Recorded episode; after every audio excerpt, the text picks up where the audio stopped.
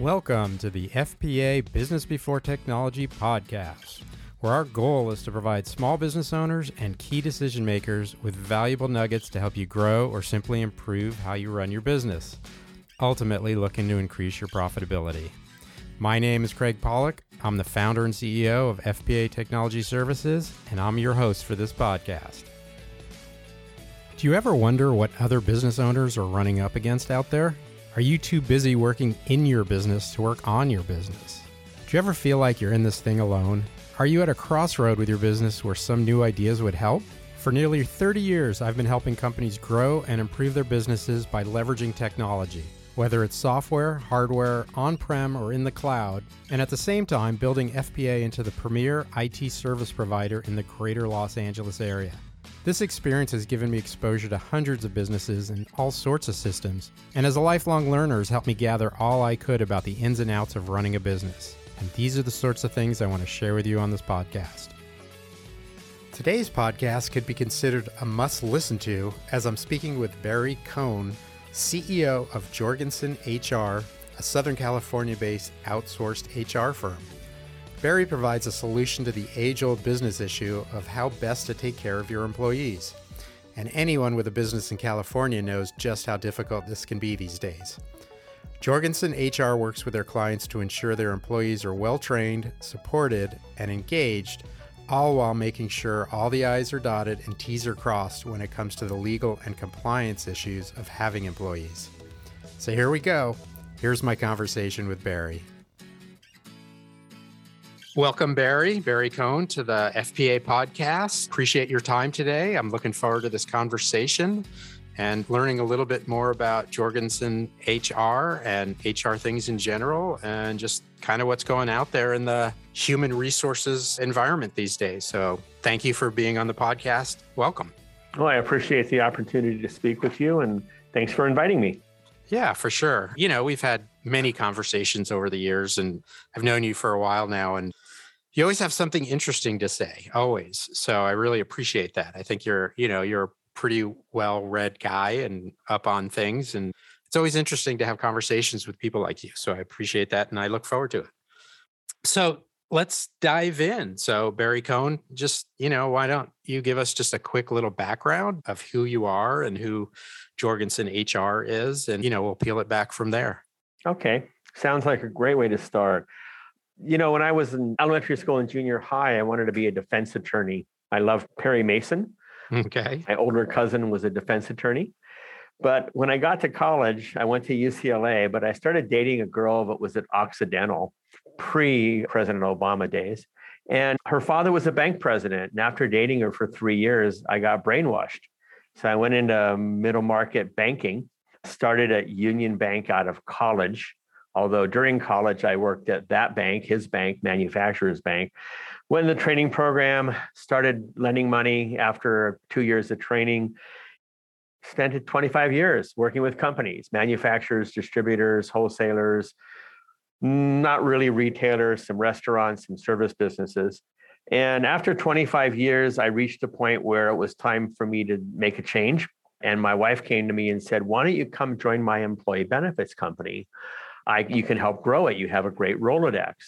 So uh, if people don't know what a Rolodex is, in the old days, you had the little three day, by five yeah. cards and you had people's names on them. Now, obviously, we have everything on the computer. So I said, no, nah, I don't think so. And I waited a six months longer. And when I said, yeah, it's time. So I joined her. And when I joined her employee benefits company, she had a part time assistant and over 20 years, we grew it to 20 people, a couple million in sales. And a little over two years ago, we sold it to a larger insurance agency out of the Bay Area. But 13 years ago, we started an HR firm. We were getting questions from clients about human resources. They needed some work done, they weren't getting the answers they needed. So I set up a separate company and I became a provisors member. And if you know what provisors is, or if you don't, it's sort of like a white collar networking group that meets monthly, a home group. And every Monday morning, we get this email that talks about needs, deals, and wants. And a business broker said, Hey, I have an HR firm that I'm representing that would like to sell If anyone knows anyone or anyone interested, let us know. And that was about four years ago. And I called her immediately and I said, Is this the firm in Santa Clarita? And she said, Well, I really can't tell you anything until you sign a non disclosure agreement, which told me immediately it was the one in Santa Clarita, which is Jorgensen HR. If it wasn't, she would have said, No, it's not in Santa Clarita. So a year later, I bought Jorgensen HR. It's been three years now. The funny thing about Jorgensen HR, they've been around for over 38 years, but originally Karen Jorgensen started it. And when I joined my wife after banking, I joined a CEO group, and Karen Jorgensen was in our group. When she wanted to sell it, she came to our group to ask, you know, I'm thinking about selling my company. I'm thinking about selling it to my number one person, Linda. And uh, what do you guys think? And how should I do it? And over a three or four month period, she put it together and she sold it to Linda, who owned it for 18 years. And then I bought it from Linda. So it came full circle. So we combined Jorgensen into our HR company, changed our name to Jorgensen HR. I am in a process right now of acquiring a company in Orange County to fold into our company. So we're growing. Nice. Wow. That's a great story. I I didn't realize that you came from, I mean, now it sort of makes sense with your degree in economics from UCLA, but I didn't realize you came from, you know, more of a corporate background. So I think that gives you a pretty interesting perspective as opposed to just, not that there's anything wrong with starting as a pure entrepreneur, but that probably brings you a, a different perspective of running a company. I think it does. I, I work with 100 plus companies over the 20 years I was in lending mostly family owned businesses, privately owned businesses, partners. I didn't bank any public companies. But you know, over the years, whether it be a plastics manufacturer, distributor of food, whatever it happened to be, you know, you learn from those business owners. And I think it gives you a good background. Hmm. So you know what's interesting is is i think there's a number of people certainly in provisors and and again not to knock anybody because there's always different ways to approach problem solving but there's a lot of individuals right as outsourced hr people and they run hr for you know a select group of clients which is which is a different approach than the way that you have and the way that you've you know scaled your business which is probably more similar to our business here with FPA in that, you know, we have a staff, we have a company, we have scale that we can help people above and beyond a sole practitioner. I assume that's the way that you approach things, or how do you approach things with Jorgensen? I think that's very similar. I think people get into HR consulting a couple of different ways. They either work in a large company as a HR person, the company moves out of state, they get acquired, they've gone two or three companies and they've decided they want to be a consultant. That's one way. Most people do not start out, you know, I want to be an HR consultant and help companies. But the problem with being a sole practitioner is there's too much to know, too much to learn, and not enough time. And what I mean by that is if you're a sole practitioner and you handle 10 clients, number one, you don't have time to bring in any more clients because you're doing projects for those clients. And so you run this cyclical nature of the business. You, you're very busy, and then you got to find business, and then you're very busy, and then you got to find business. Plus, employment law changes all the time, technology changes, and you have to keep up on everything. And without a staff and without backing to help everybody in the HR company, it's kind of hard to keep up on everything. So I believe in having, I probably have 10 consultants now. We have 13, 14 people in the company. There's some consultants with expertises, like we have one woman that's expertise in leave of absences. If anyone has a leave of absence question, problem, issue, all of us probably go, Corey, can you help us out on this? Because she knows what she's doing. If it's an affirmative action plan, we have someone who does that.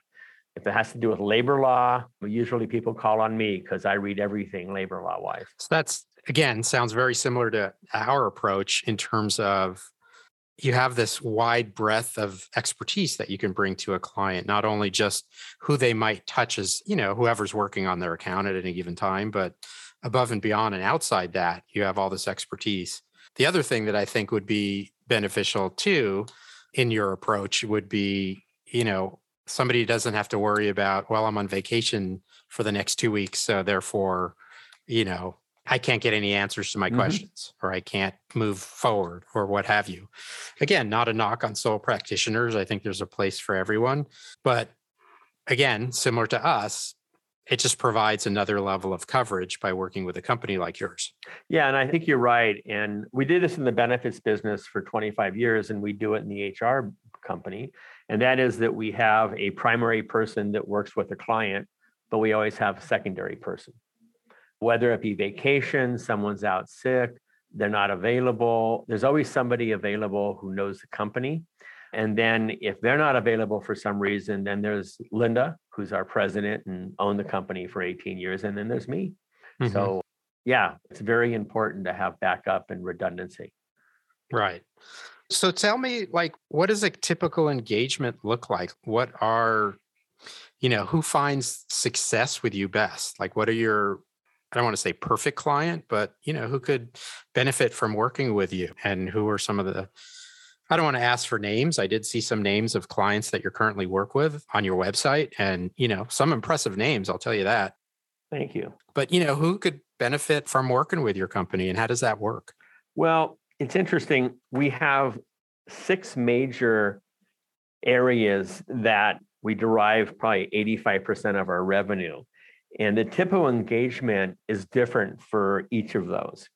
So, one of our typical engagements is best outsource or fractional HR, where a company needs somebody to come in three, four days a week and be their HR person because either their HR person was terminated for cause or they resigned and went somewhere else. The interesting thing about Jorgensen HR is that we have relationships with 18 employment attorneys across 10 different employment law firms that refer us clients. So a lot of times they'll get a phone call from a client that says, My HR person just walked out. What do I do? And then we get a call. So, like right now, we have a couple engagements where we have an HR consultant four days a week, six hours a day, five days a week, eight hours a day at a company being their HR. Those are usually companies between 75 and 500 employees. Our second typical engagement is what we call best partner. It's sort of a combination of solutions that we provide companies that don't have an HR person usually. So usually it's 25 employees to 100. We give them the typical four hours of HR consulting a month, a new employee handbook every year or an updated one, our harassment hotline, train four hours of training for their supervisors and managers every year, and they pay us a monthly fee for that. But it can be customized. So we have some companies that do three hours a month, some that do four hours a month, or 48 hours a year, some that do 60 hours a year. And then on our website, which you saw, and it's a we have a testimonial from the Tournament of Roses Parade. We've been doing best partner with them for over 15 years. No one knows exactly when we they started or we started. They don't know. We don't know. But obviously, that's geared more in the fourth quarter because of the parade but we can customize that. And so that's our second type of engagement. Our third type of engagement, which has probably 100 companies, 80 of them which are restaurants, is a harassment hotline. And what that is basically is if a company, if somebody in a company has an issue with discrimination, harassment, it could be gender, sexual, national origin, race, hostile work environment, they're supposed to talk to their supervisor or manager or HR if it's a larger company, but sometimes people aren't comfortable with that. So we have a mm-hmm. solution mm-hmm. that is a 1 800 number. You call a 1 800 number, English, Spanish, you can talk about your issue anonymously or not. So those clients, the engagement's different because that's what they buy from us, this solution, and that's it. But our largest mm-hmm. one is a Burger King operation out of Oregon and Washington that has 200 Burger Kings and 2,000 employees and they use our hotline. So that would be our third. And we have a couple more that we do. One of the things we do a lot of is workplace investigations, kind of stems from that hotline, but we get calls from law firms and a company needs to do a worksite investigation. So that's how that engagement happens. And that's usually a short engagement. It might be two to three months to interview people, conduct the investigation, write a report, et cetera. And then we have project work too. We do HR audits, although we call them assessments because business owners don't like the word audit. So we go in and we look mm-hmm. at HR, all the areas of HR, and we write them a report and talk about what they're doing right and what they need to improve. So we have a lot of different solutions, and so the engagements are always different. Wow. Uh, it sounds very full service, not to belabor a point, but a lot of different ways that you can help people. So let me ask you this question. On your LinkedIn profile, I noticed that your description it says, Are you an employer of choice? I help businesses with HR solutions and compliance. So, what is an employer of choice? What does that mean? And, and also, why does that matter to you? Okay, I'm curious. It's a great question. I actually stole the term employer of choice, but okay. I didn't steal it because there's thousands of people using that right. phrase. But I learned about it about 10 years ago in the benefits business. I joined a best practices group with 30 other benefits practices around the country in 25 states. And the leader of our group talked about employer of choice. Employer, in that time, we didn't have a problem finding workers. Today, we have this problem where, and I heard this morning on the radio that there's twice as many people there's twice as many jobs open than there are people looking for jobs.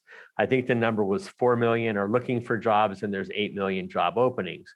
But being an employer of choice means that the company treats their employees well, they care about their employees, they want to do the right thing by them, and they want to have a good working relationship and help their employees grow and develop. And that's an employer of choice. People want to go work for them. Where there are companies out there still where owners really don't care about their employees. They'll pay them as little as possible, give them as little benefits as possible. We don't like working with those kind of companies. And we actually just we actually ask a company not to renew with us as a best partner because they ask us things. We gave them answers, but they didn't want to follow our advice. They just wanted to do their own thing.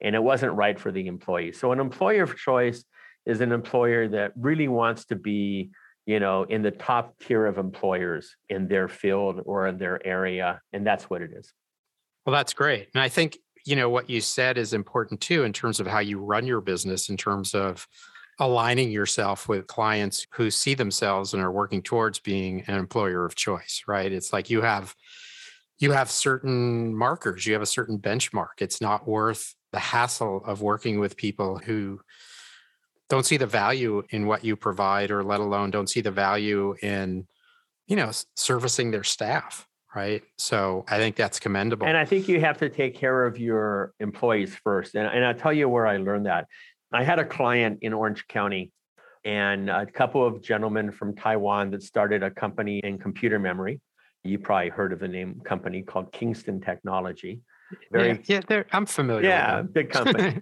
well, yeah. when I became their banker, they were doing you know not that much in sales and had maybe 30 employees. They grew it to a billion dollars. Then they sold it. Then they bought it back. But on their wall was a saying in Chinese. And basically, it was if you take care of your employees, they will take care of your business. Mm-hmm. And 100%. I learned that. Yep. I never forgot it. David and John taught it to me. And when we started our benefits company, that was our tagline. If you take care of your employees, they'll take care of your business. And that's really what it is. If you take care of people, they can do the right thing for your business. They help your business grow and be profitable and, you know, everybody benefits. So when John and David sold their company, they paid out $100 million to all the employees as bonuses because they couldn't have done it without the employees.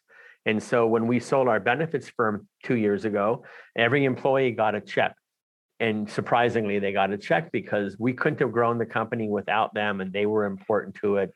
So they should benefit with our success. So i just think it's mm-hmm. something i learned a long time ago in banking and you know i never forget that expression. Right.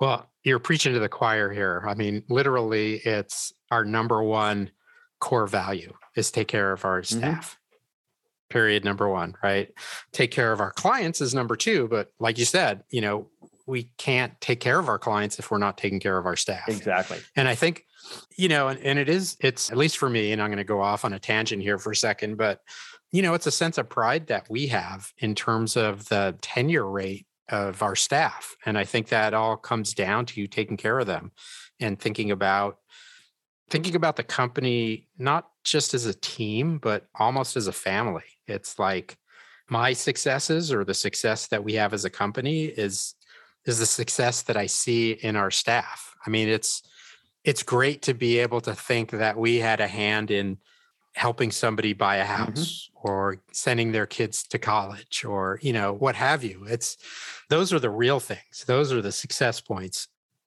so i think that's a great saying and i think that you know that really stuck out for me seeing that on your linkedin the other thing that i would sort of tie to in that concept is i noticed on your website as well jhr cares and i think that that's a again, very similar to us. One of our core values is build something bigger than ourselves.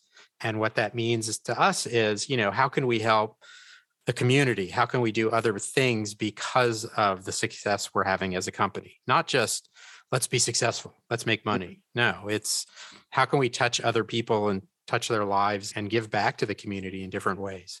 So I noticed that JHR cares. You want to talk about that yeah, for a second or? I agree with you a hundred percent. And, you know, it goes back to my banking days. I had a niche with nonprofits. And so when, when I joined my wife's benefit company, we had a lot of nonprofits and Jorgensen has a lot of nonprofits. And I just believe it's important to give back. And so not only do we give back to our nonprofits and make a contribution to their cause, when my wife and I sold our benefits practice, we put a chunk of money into a charitable trust and we're sending 20 kids to summer camp every year.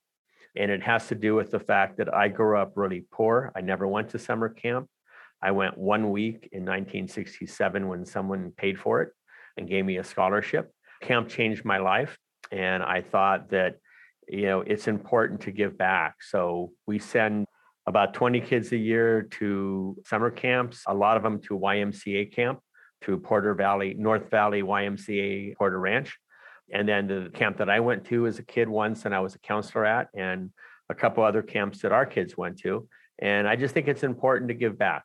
What I really liked about you know selling our company was we found a company that gives 10% of their profits to charity every year. And I just think it's important. You know, even though I've been working since I was 13 and I grew up and you know not very well, every Sunday morning when I went to Hebrew school, my mother gave me a quarter to put in the charity envelope. It's called tzedakah. And you know, even though we didn't have a lot of money, I got a quarter every week. And that's where I learned it. And we still do it today. I think it's really important to give back, not only money, but also time, you know, and participate on boards of nonprofits and help them with their mission and growth, et cetera. Well, that's awesome. I mean, I think, you know, which sort of dovetailed into my next question but I think you've already answered it, which was what drives you these days and you know what drives you to do what you do again it sounds similar to us and to me which is making an impact right? Like i think that's the biggest thing that we can do but rather hear it from your words than mine. Basically you know if you ask anybody in jorgensen hr what we do for a living it's we help people. We help employees and employers. We help people. And as long as we take to heart the fact that our role is to help companies and then, you know, having an impact on our communities also. So we're involved in the Chamber of Commerce, where we're headquartered in Santa Clarita Valley. We're involved in the Valley Industry Association. We're involved in a nonprofit called Bridge to Home, which we're contributing to every year. But I think, you know, having an impact. I mean, you can grow a company. And at one time, I said I wanted to grow my benefits firm and have an office in Orange County and San Diego and San Francisco and grow it. And, but you know, at some point in time, you go, why do I want to do that? You know, I'm comfortable with what I'm doing. I want to grow it a little bit, but I want to make an impact in the world. And I think that's really why we're around. The question always is, and I'm a fan of Simon Sinek, who has mm-hmm. a great video and a great book about why. What's your why? W H Y. Start start, start with, with why. why. One of one of the best, yeah, one of the best videos yeah. out there, a TED Talk, no question. And my why has always been help people. I want to help people, and that's the important thing. That's awesome. I know you're also an avid reader, so it goes without saying that you're into continuous learning, right? So, is there anything that you're reading these days that's making an impact on you, or anything recently you've read? Well, I am an avid reader. I usually read a book a week, sometimes two books a oh week. I don't like what's on TV. okay. But now it's Dodger season, so I'm probably watching baseball at night. So I really usually read four types of books. I usually read a mystery or spy novel. I read a business book, a nonfiction book, and then I, mm-hmm. because I'm Jewish and I believe in learning, I always read some kind of Jewish book. I think the book I'm reading right now, which I think is fascinating, is from Bob Iger, who is the CEO of Walt Disney Company. I can't tell you the name of the book because I'm not going to remember it, but it basically is his life lessons in business. Mm-hmm. So if you Google Bob Iger, you'll find the book. It's probably the last one he wrote, but it's fascinating. And then I'm reading another book that is called The CEO. But every month I pick up a business book and I read it and just try to get better at what I do and, and try to learn more. Yeah. No, that's great. Is that what, you know, my next question had to do with personal growth?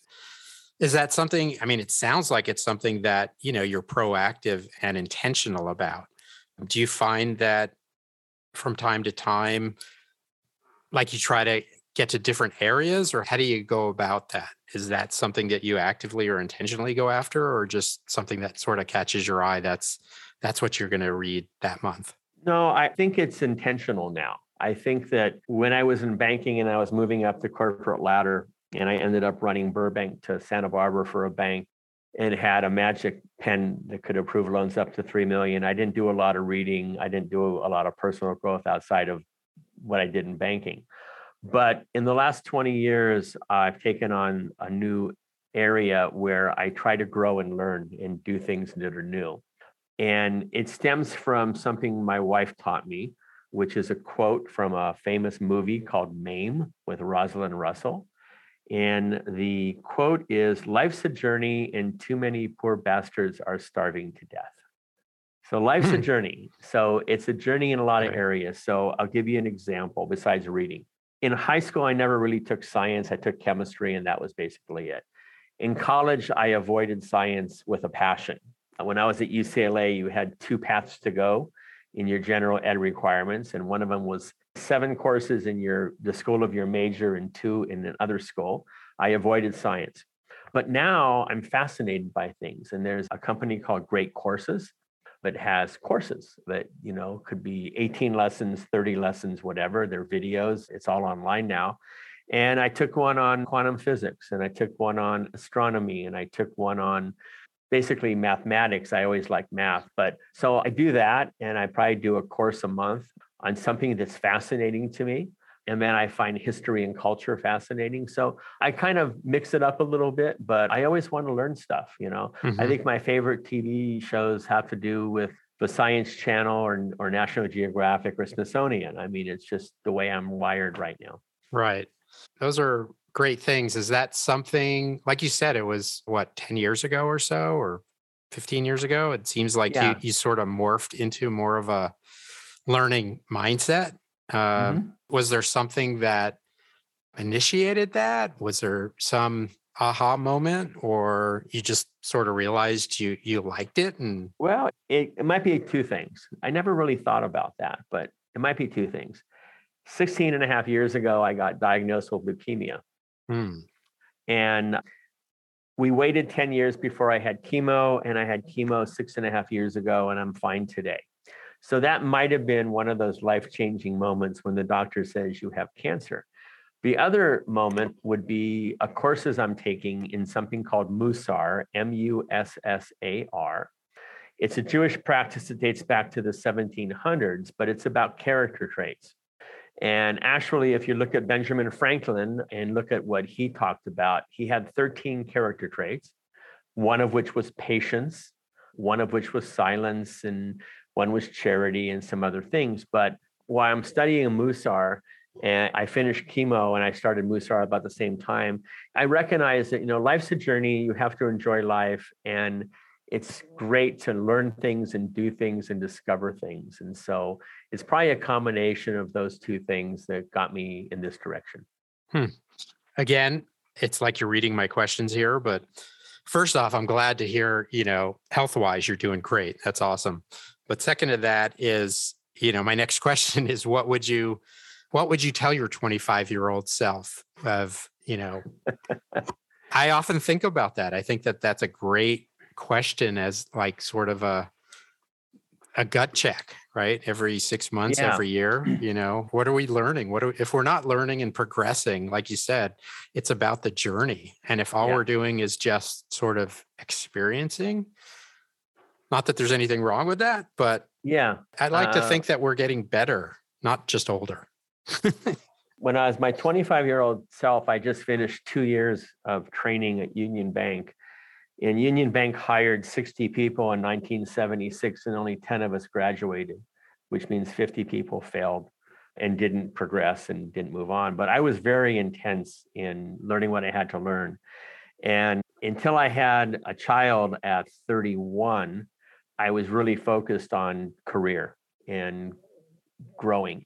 And I'm going to tell you a quick story. I was with the bank president driving back on the 101 freeway, Hollywood freeway, back to downtown LA where the bank was. And he said, Hey, I know your wife's pregnant. Let me give you some advice. And I said, Great. What is it? He goes, At five o'clock, I want you to shove everything in your briefcase and close it and go home. Have dinner with your family every night. Read stories to your kids, give them baths and showers. And when they go to bed and when they're asleep, open your briefcase and do whatever you have to do but family is very important and kids grow up really fast. So that was the first thing that I learned, which was about six years later to my 25 year old self was, hey, you know, life is not just career. And then I think what I would tell my 25 year old self is it's very important to take care of yourself, both emotionally, spiritually, physically, what have you.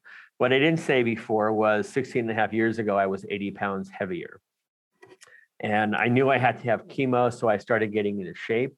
And I lost 60 pounds before chemo. Then I lost 10 more pounds. And this year, I, you know, I'm down a total of 80 pounds now. And I'm healthier than I ever was before. And I'm eating healthy and I I do some relaxation things. If someone would have told me 15 years ago I'd be meditating every day, I would, you know, look at them and just laugh. But there's so much to life and being relaxed and calm and being having clarity is important. So I think that's what I would tell my 25 year old self. Hmm, those are great words of wisdom. And I think, you know, one of the things that you mentioned there in terms of taking care of yourself, I think it's called, I don't know if it's officially called this or not, but it's to me, it's the oxygen mask theory, right? It's like we want to help others around us, but it, we have to put our oxygen mask on us first, right? We have Mhm. to take care, you know, we can, we can only run on fumes for so long if we're all about, and I'm not saying all I do is take care of others. That's not what I'm saying, but right, just conceptually, if all we're doing is working and taking care of the family and doing our thing, but we're not taking care of ourselves, then it's going to come to a screeching halt at some point. Right. So I think Mhm. over the long term, the more that we can take care of ourselves, the more that we can do all these other things that we want to do. Right. I think you're absolutely right. In Musar, we always talk about taking care of others and being there for the other, the other in your lives or whoever you run across. Mhm. Uh, but you got to take care of yourself first. You're absolutely right. I like the oxygen mask comparison because it reminds me of being on a plane. Yeah. There you You go. put your oxygen mask on first before your child. So Right. Because it doesn't, you know, if you pass out, there's no, there's, there's no way of helping them. Right. So you, again, just an analogy and it helps me think about it in those terms. mhm. So I want to go in a slightly different direction right now. I, I do think you're, you know, probably one of the higher, I don't know if I'd say technologists, but I think you're pretty comfortable in the technical world. Definitely see like you definitely have marketing dialed in. I see all that you do out there electronically on the marketing side of stuff. Would you consider yourself like tech friendly? Are you comfortable with tech? You know, where, where does that sort of sit in with you? I think I'm very comfortable with tech and technology.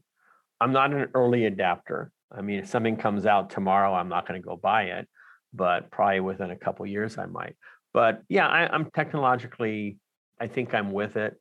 The bank that I worked at had 150 employees, and I was the one that pushed them to get everybody to have computers and then have some financial analysis on computers and what have you. So that goes back, you know, 25, probably 30 years ago. But yeah, I'm very comfortable with technology. Is there any like things that you've or or solutions that you found really good success with that you've kind of driven Jorgensen to adapt or adopt? Yeah, I think the one thing is a CRM system, a customer relationship management Mhm. system. I started in the banking years with something called ACT, ACT. I mean, there's lots of others out there. I'm still using ACT today. I'm obviously a, a 2022 version, Mhm. but basically, it's not just a Rolodex. Everything we do with clients is attached to ACT. Every email, every letter, every proposal, every agreement is attached to ACT. Every time we have a conversation with a customer, we type it in.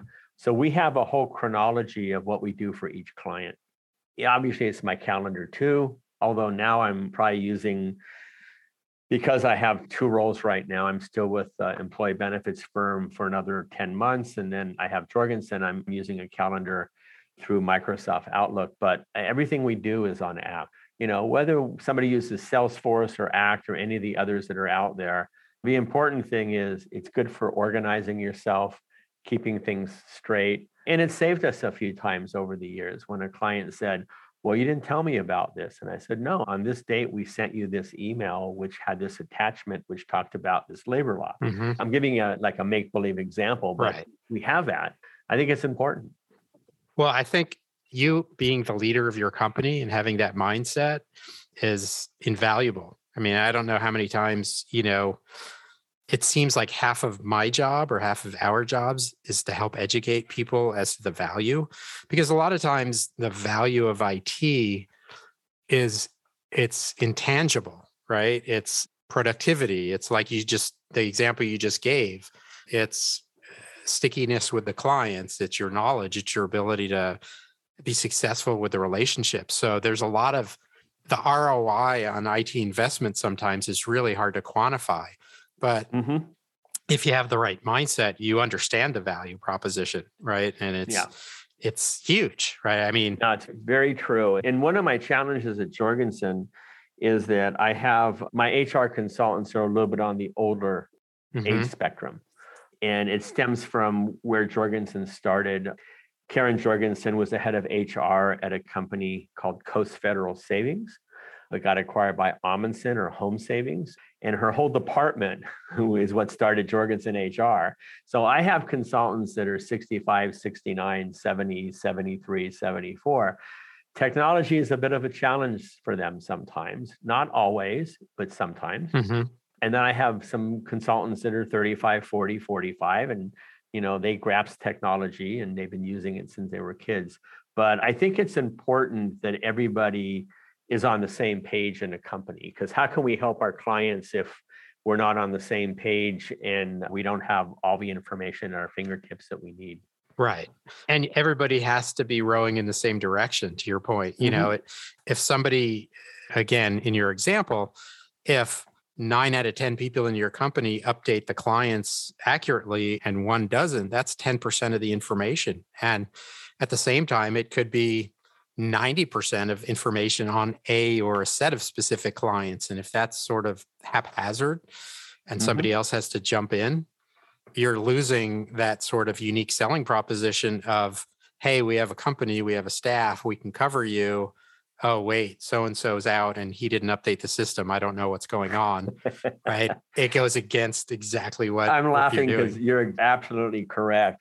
Because of the way we were, we, when I bought the company, every time somebody does something, they copy our admin at headquarters and our admin puts it in the client file Mhm. automatically. And now it used to be done by email, but now we use OneDrive. And you Mhm. can probably explain OneDrive better than me, but OneDrive's in the cloud and you can put make a folder for a client in the cloud. It's encrypted, it's protected, and then you can give people in the company access to it. So we put things up in OneDrive and then the admin takes it out, puts it in the file. But everything we do now is in the cloud. So we're an AWS company. So we don't have a server anymore. When I bought the company, they had a server, but we're in the cloud for everything. Right. Yeah. I mean, that's definitely the direction. Most businesses are at least moving in that direction. It sort of depends on, you know, their legacy apps and what they're using and those sorts of things. But what you're describing, oftentimes it's the mindset, right? Mhm. It's the mindset of the leader, and and it dare I say it warms my heart to hear you talk in these terms because, like I said, half of our battle is just explaining, uh, you know, and educating the value proposition. It's Mhm. huge. Well, so every every client file has subfolders in it, and the Uh-huh. folders have all of our solutions. Even if they don't use it, every folder looks exactly the same. So you know exactly where things go, and you can find them, and you can use them when you need to. wow, it sounds exactly like how we go about doing things. Scary, drives my wife crazy. I'll tell you that. Our attention to attention to detail is what we like to call it. Mhm. So, quick question Apple phone or Android? Android. Android. Really? Okay. That kind of Yeah, threw you me know for a minute. It goes back to something my wife and I talked about more her than me. But you know, between Apple and Microsoft and Facebook, they want to take over the world. So we want to use their products as little as possible. I'm joking in a way, but so we've never been an Apple house. We've always been an Android house. And all of our kids had Android phones until they got out of college. And then if they wanted to buy an iPhone, they could. But yeah, we were always Android. Okay. Interesting. You don't see that very much on the family side. I mean, I'm a Windows guy. I've been using phones or PDAs back in the Palm days and then Mhm. the Windows and you know BlackBerry. I've gone through them all. But I'm I have an iPhone.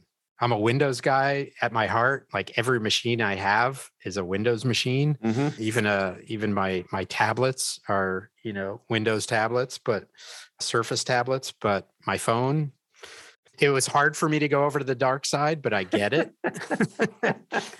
well, it's funny. I think I, I don't know what I started out with first, a BlackBerry or a Palm Pilot. I forget which Uh-huh. was first, but yeah, we've always been, I've always been Windows, always been Microsoft Office, and that's just the way, you know, right I've been.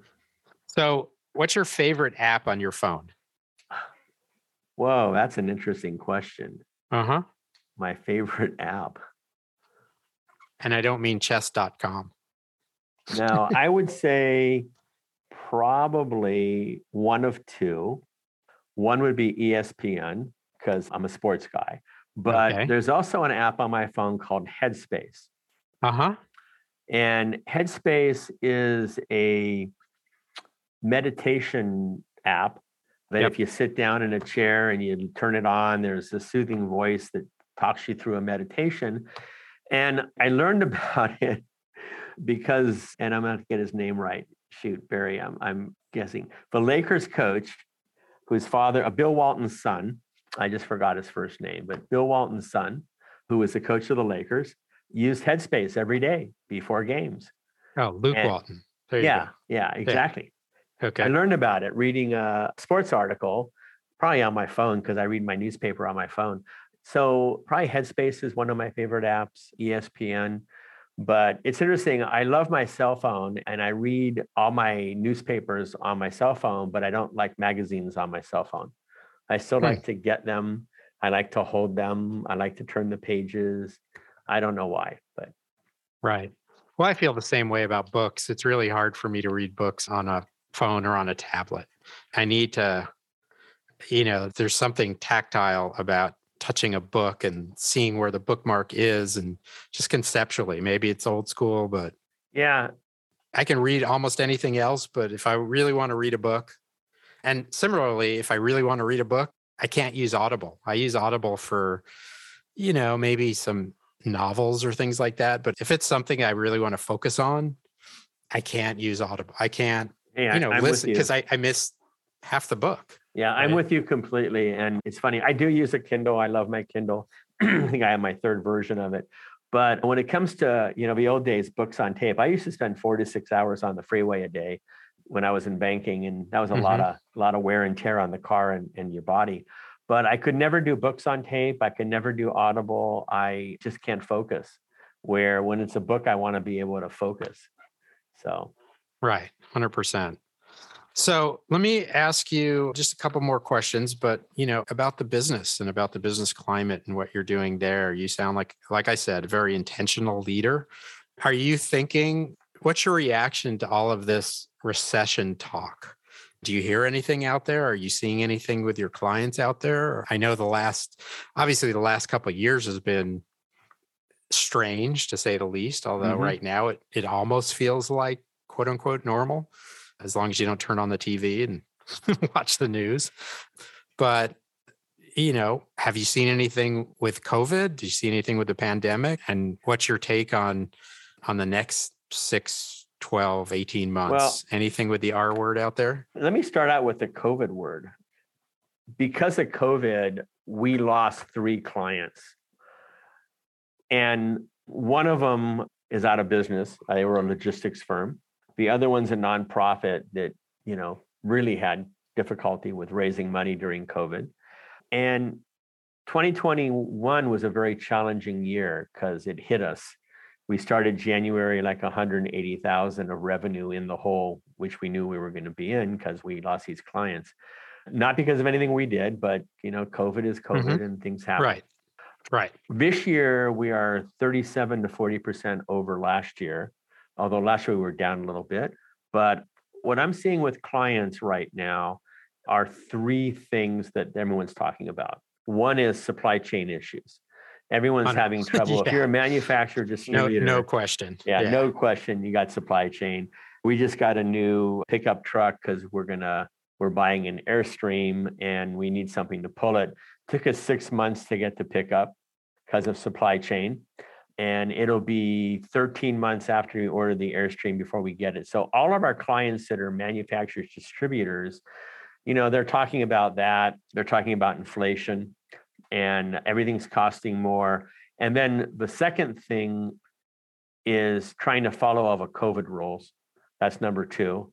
Although I think that's number one. And number two is, you know, supply chain issues. And number three is HR, is people. Everyone's having trouble finding people. And, you know, I could use two or three more consultants right now, and I'm having trouble finding them. And everybody's having trouble finding people. Everyone's shorthanded. So I think those three things we've been talking about for the last six or seven months. And now people are starting to talk about the R word, as you, you would say. But I think that, you know, we're getting close to it.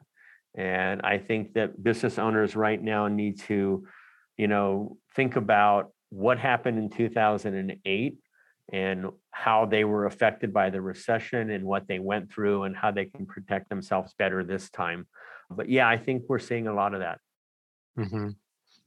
Well, I think that's interesting too, because I would think that you guys, because of your client base and the breadth of clients that you work with, you have your finger on the pulse in a lot of different ways, which I think is pretty interesting. So, one of my questions was, you know, have you had any challenges with your business? And you alluded to the pandemic and that. Why do you think, and at this point, you're talking about finding people. Why do you think why do you think it's such a difficult time for finding people? I'm curious about that. We hear it and we have the same situation. I'm just mm-hmm. like to hear your thought on, you know, if we're slowing down and we've got inflation and we have a recession potentially, and there's a slowdown to the economy overall, but we have low unemployment. But we're looking, you know, we being the business community is looking to fill positions. It's almost the antithesis of a recession, right? Having low unemployment and hard to find places or hard to find people to fill those so, spaces. Uh, now what is your thought on that? Now you have to go back to economics 101. And I was an okay. econ major at UCLA. But there you go. Help me out here. And my mentor, the, the banker who was the father of the woman I was dating, he was an econ major at UCLA. So, but here's the thing in unemployment rates, they only count people who are looking. They don't count people who don't look.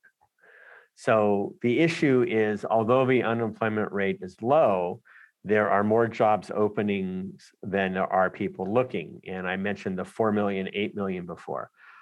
And I think that the biggest challenge people have right now is if they want to take care of their clients, you need a certain level of staffing, whatever that means in whatever industry you're in. And people are having trouble finding them. And because of that, pricing is going up to find employees. And I'll, I'll give you an example. When I bought Jorgensen three years ago, and I'm just doing some round numbers, okay? So these aren't mm-hmm. actual numbers, but they're give you an example. Right. My HR consultants were making $40 an hour. a year and a half ago, I raised them to 50 an hour. And, you know, 50 an hour, if it was a full-time job, 40 hours a week would be 104,000 a year.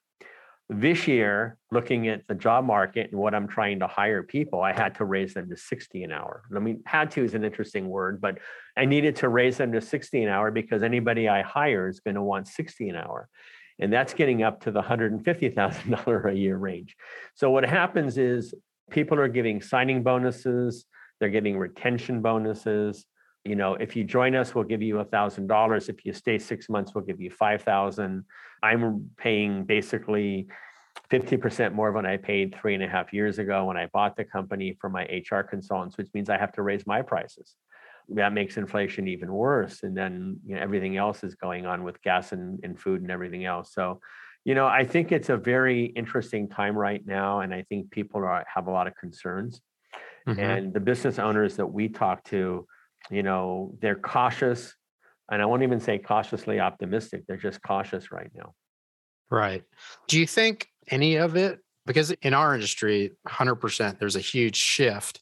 But do you think any of it is related on a macro level to the concept that before the pandemic, we didn't have work from home and we didn't have this different paradigm? And I think that people have become significantly more selective in their job roles and what they're looking, you know, where they want to work, how much they want to commute, especially here in Southern California. You know, commuting has a huge impact on quality of life. I'm wondering if you're seeing any of that because that's definitely a big issue for us. Conversely, it's also allowed us to hire people that aren't as local as we would have, you know, five years ago. I think that what you said is has some bearing. You know, when COVID started in March of 2000 and was it 20? 20, right. I think it was 20. Yep. People had to go remote immediately and just did it. And then I think there's a combination of things. First of all, the government gave out unemployment to the people that got let go and they kept paying them money and it was basically cheaper for them not to work than to work until mm-hmm. that ran out. I think people liked the fact that they were working remotely and because of that they have a new appreciation for how much work they want to do and what kind of work they want to do. And there's an article in the Wall Street Journal today about remote workers not wanting to go to the office and the fact that some people, some jobs that are advertised is remote work when in reality it's not totally remote. You have to go to the office one day a week or, you know, once every two weeks or twice a week and people find that out after they start interviewing. So i think that and i have five kids and my five kids range from 30 to 36 and i'm sorry 30 to 38 like 30 32 34 36 38 and looking at them a couple of them are working remotely. One uh, isn't and i know if it's spouses and on partners and whatever. There's a lot more remote work and i think people are appreciating the fact that they can work remotely and maybe not want to work full time. You know, most of my HR consultants, except one, are, are all part time employees. Mm-hmm. You know, they've always been, but it depends how many hours they want to work and how much work we have and whatever. But people enjoy that. They found that there's more to life than working 60 hours a week. Right. Definitely. I, at least in, like you said, the white collar jobs these days, there's a different viewpoint. I really think that we've changed, and I don't know how far the pendulum can swing back. Mm-hmm. Right. I think this is, I was listening to, I think his name is Eric Schmidt. He used to run Google. And he said we basically forced 15 years of societal change into 15 hours. Right. like he, you know, we knew that we were going to be working more and more remotely and and in different locations but once when the pandemic hit it was i mean same thing for us. It was like almost every client who said there's no way we can have our staff work from home said well we have to. And then they learned that they could right? And so they were forced into this new paradigm that they didn't realize was actually beneficial in a number of ways. So and the, so, the biggest issue that happened on the hr front was they they had to do what they had to do quickly, and nobody paid attention to HR and labor laws.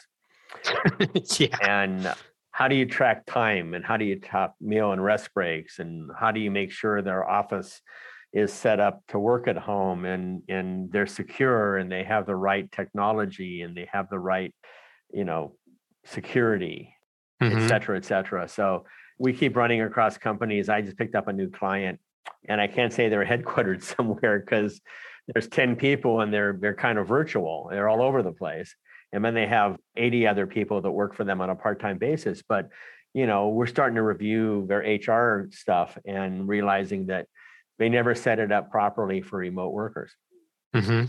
but even Yeah, my even my company all my hr consultants have been remote for 20 years i mean more than 20 years everyone's remote but we have an office Mhm. so the question is, why do we have an office?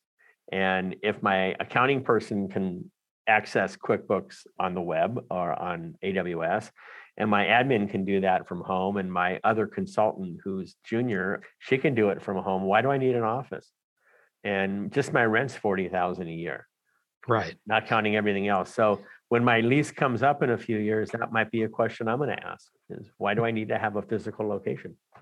It's uh it's a question I think that we're all grappling with. We were lucky enough that our lease was up in late 2020 so we actually downsized and pretty significantly like our our office space we can't fit all of our staff in it Mhm. anymore but we don't have that need anymore we go in once a week or twice a week and yeah so it's definitely the paradigm shifted and it's changed and but like you said above and beyond just technology and doing what you do there's some significant hr impacts and we got to make sure that we're on top of that as Yeah. business owners I think the biggest thing, and I'm I'm looking at a company right now that has 400 people in seven different states, is that you have to follow the labor laws of where those employees are, Mhm. including posters and notices and brochures and new hire packages and all that. And the question becomes, how do you get all that information? I, you know, people ask me, you know, why do people come to you and for HR work? And I'll say, well, I'll give you an example. In California, if you hire a new employee and you offer them health benefits, you have to give them 24 or 25 different notices, brochures, and pamphlets, excluding the posters on the wall from five different government agencies. So, how does a business owner who Mhm. has 80 people, 60 people, 50 people, whatever they have, over 100, they have an HR person, but how are they going to learn all that stuff?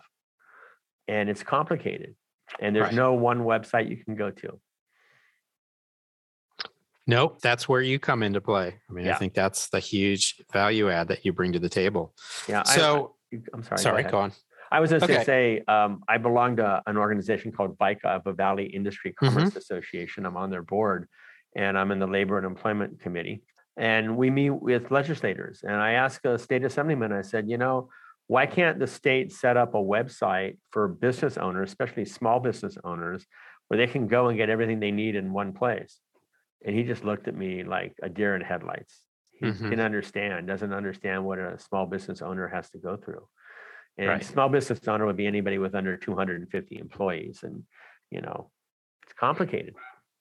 It is. It's very complicated. And luckily, uh, you know, your clients all have you. And yeah, I mean, I think it's a great thing that you provide here. This is huge, right? If there's anything that we get burned from as a business owner, nine times out of 10, it's something to do with with employees. Mm-hmm. So, just a couple questions just to kind of wrap things up. I think we're coming up on our time here. Quick question What's something that no one would know about you looking at you?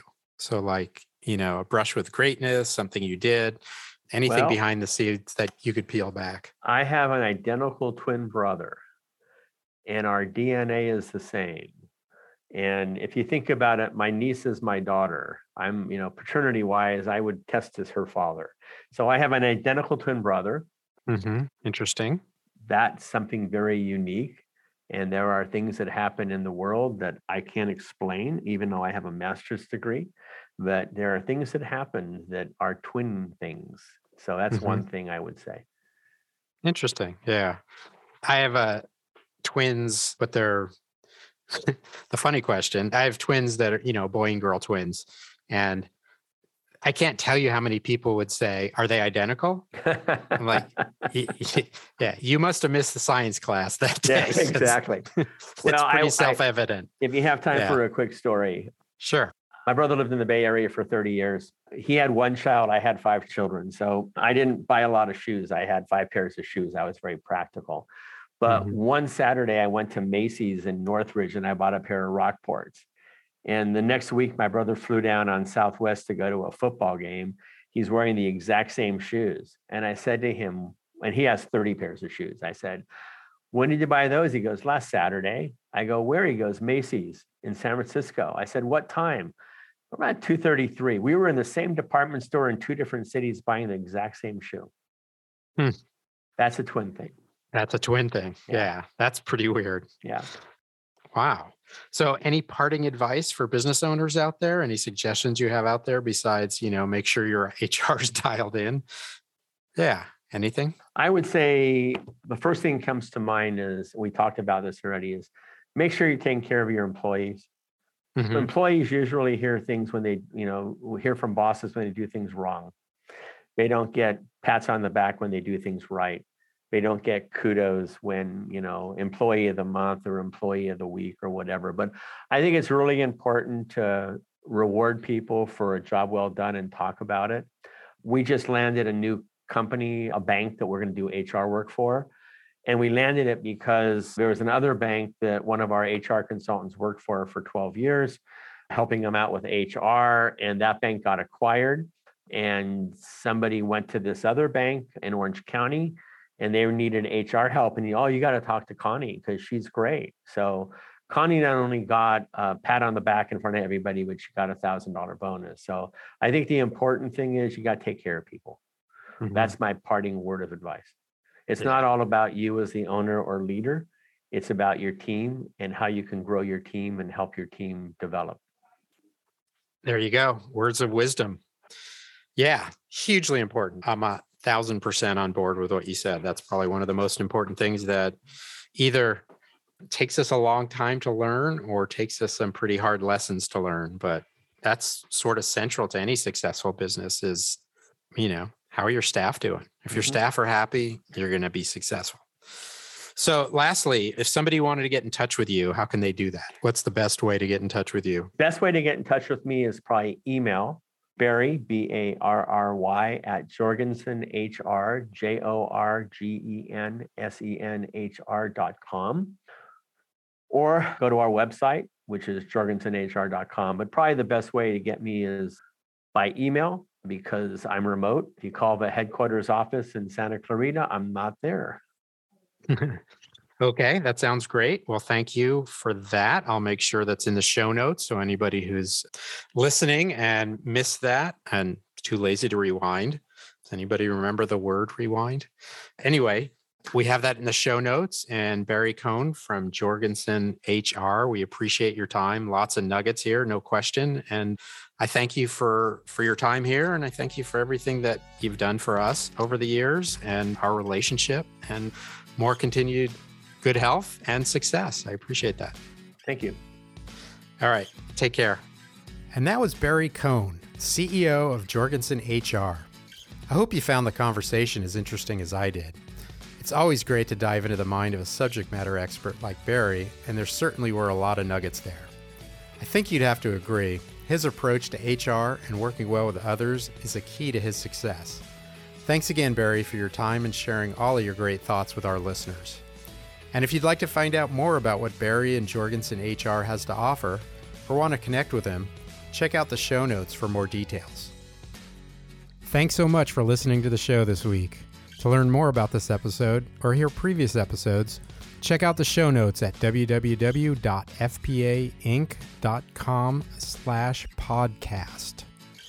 And if you like today's show, please do us a favor and share it with your friends. We'd really appreciate getting the word out there. And you can subscribe wherever you get your podcast from. And while you're there, please do give us a review. Again, we'd really appreciate that. You can also write to us at podcast at fpainc.com. And if you want to send us a tweet, our handle on Twitter is at FPAINC. I'm Craig Pollock, and you've been listening to the FPA Business Before Technology podcast. And remember, with FPA, it's always about business before technology. Take care.